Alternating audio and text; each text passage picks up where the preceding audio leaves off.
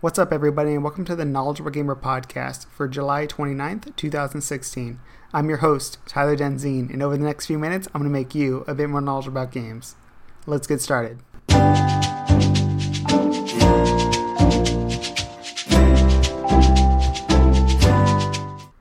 To start things off, yesterday I said I was going to talk about the PlayStation Plus lineup for August, and just to remind you, it's Tricky Towers for the PS4, Rebel Galaxy for the PS4, Yakuza 5 for the PS3, Retro slash Grade for PS3, Patapon 3 for Vita, Ultratron for PS Vita, PS3, and PS4. I'm going to go into all of them in a little bit more detail. Tricky Towers is definitely heavily inspired by Tetris. In fact, the blocks are similar in the same way that you stack them. However, with a few innovations, such as they aren't locked in place in that grid format, and there's no walls on the sides, so you could have a block halfway in, halfway out. The game definitely focuses primarily on the co op element of things. The reviews were decent. It has a 78 on Metacritic. The review that I would recommend reading actually comes from usgamer.net. And just a quick quote all three multiplayer modes are exceptionally easy to pick up and play, and that's largely the beauty of the game. It's simple but great fun, and gives rise to the highly satisfying gotcha moments. Rebel Galaxy is a space arcade shooter naval combat game where it mixes a story campaign as well as sandbox elements to, for you to spend your time however you wish to. This game seems particularly divisive. The game came out back in October of 2015, so not that long ago. Its reviews are okay. For example, The Escapist gave it an 80. Softpedia actually gave it a 90. As you know, I'm a, I'm a big fan of uh, comments and uh, user reviews, so I'll go ahead and read one. One good one here is Everything about this game makes me want to like it, but I just can't. That's a sentiment that I hear a lot on these reviews and these videos. People like the idea because they loved Freelancer and they loved the, the space adventure games before that. But the combat is very two dimensional. Rather than control your ship from the front, you sort of control it from the side in the same way that a, a naval combat would work. And it's really hit or miss for a lot of people. Yakuza 5 is particularly difficult to describe to newcomers to this series. It's an open world action adventure video game from 2012, a la Grand Theft Auto. But let me just tell you a couple things that make this different from that series. So it's a much more arcadey fight style. The settings are before Grand Theft Auto 5, known probably as better than Grand Theft Auto. There's a real emphasis on character development in this game that you won't see in a Grand Theft Auto game. I'm not saying that the video game is better than Grand Theft Auto but it's a real classic that deserves our attention. It's very Japanesey. So if you enjoyed anime, just good direction or strong narrative and storytelling, then it's a game that you're going to want to check out. Retrograde is definitely a call classic inside the rhythm game series.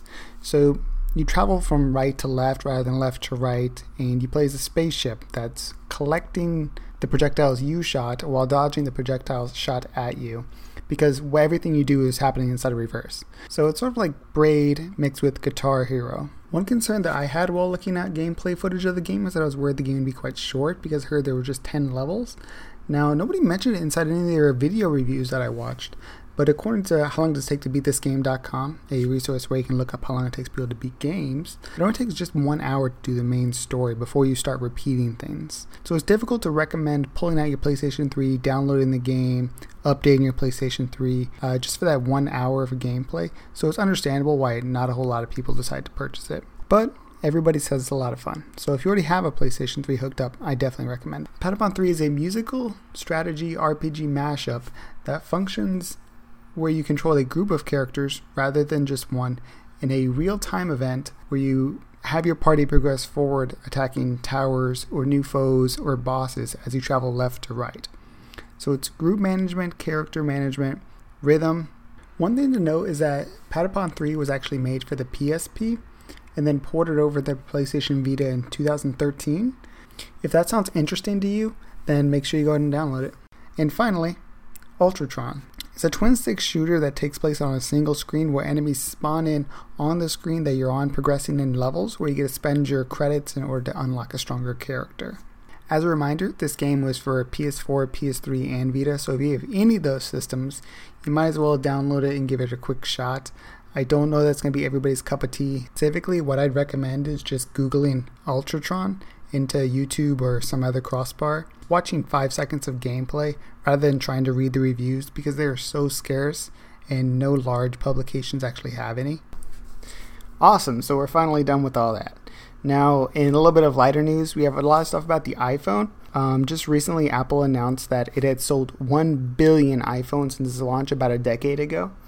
Put the number into perspective, there's about 300 million people inside the United States, so it's three times the population of the United States. If every man, woman, child, senior citizen had bought an iPhone, or if everybody in Vietnam got an iPhone every single year for the last 10 years, then that's the amount that they've sold.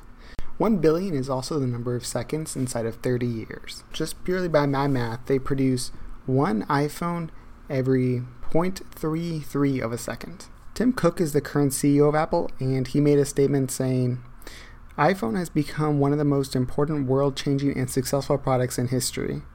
It's become more than a constant companion. iPhone is a truly essential part of our daily life and enables much more of what we do throughout the day. Quote unquote. Since we're already on the subject, I'll go ahead and update you on the iPhone news. The new iPhone is due to release in about eight weeks, and there's two bits of information that every tech journalist, you know, like those people that write for newspaper magazines about technology, are always talking about. One is the removal of the headphone jack, and instead you'll have an adapter that connects into the power slot. You'll be able to plug your headphones into that adapter. The other thing that everybody's always talking about is the Force Touch home button. So instead of having a physical button down at the bottom of the phone that you press in, it'll be a flat section that can actually judge how hard and how soft you're pressing it. This is a new technology for Apple. In fact, MacBooks have already had them before. But interesting to note that they're going to get rid of the uh, physical button on the phone that most people actually quite enjoy. Inside was finally released today. While I haven't played it yet, the reviews are starting to come in and they're stellar. A lot of nines, a lot of tens. IGN gave it a 10. High Def Digest gave it a 10. A lot of people citing how incredible the artistic achievement is, as well as how the camera works, apparently. Of all the reviews on the video game, however, Giant Bomb, I believe, actually has the best written one, as well as the one that goes into the least amount of spoilers while still sort of setting the mood. In my opinion, it really is a masterclass on how to write a review very well. For example, a great quote is it feels strange to talk so little in specific about a game I'm so impressed by, and I could write a review three times longer citing examples like the first time you put that on that, ah, uh, well, forget it. And with that, it's time for today's required reading. It comes from Games Radar by Alan Bradley. Uh, the name of the article is Video Games and the Dark Art of Seducing Players. Have you ever really been excited about a video game and maybe caught yourself defending a video game before you've played it? Or even before anybody else has written a review on it? Or maybe before anybody else has even played it? So, for example, you could be somebody that's a huge fan of The Last Guardian. I'm a huge fan of The Last Guardian. And if someone comes over and talks to me about it, I may even say, no, the game is better than that. And I'm already sure that I will like the game. Now, he approaches that situation from the other side and he calls it a seduction. How is the video game developer seducing players to pre order before anybody even knows what the game is like? I always appreciate any article like this that reminds us that video games are inherently to make money and that we should never defend them. He seems to really understand what the developers are doing. Just one great example is he talks about how E3 demos seem to give away 90% of the plots and I agree that that's part of the problem. That's just one example. It's a great article. You should definitely give it a read. I'll post it below as always. Thanks for joining me for another episode. If you learned anything new or maybe I opened up your perspective, feel free to follow me. I'm always online at theknowledgeablegamer.com. Uh, shoot me a message on Twitter or follow me on SoundCloud. Have a great day, guys. See you tomorrow.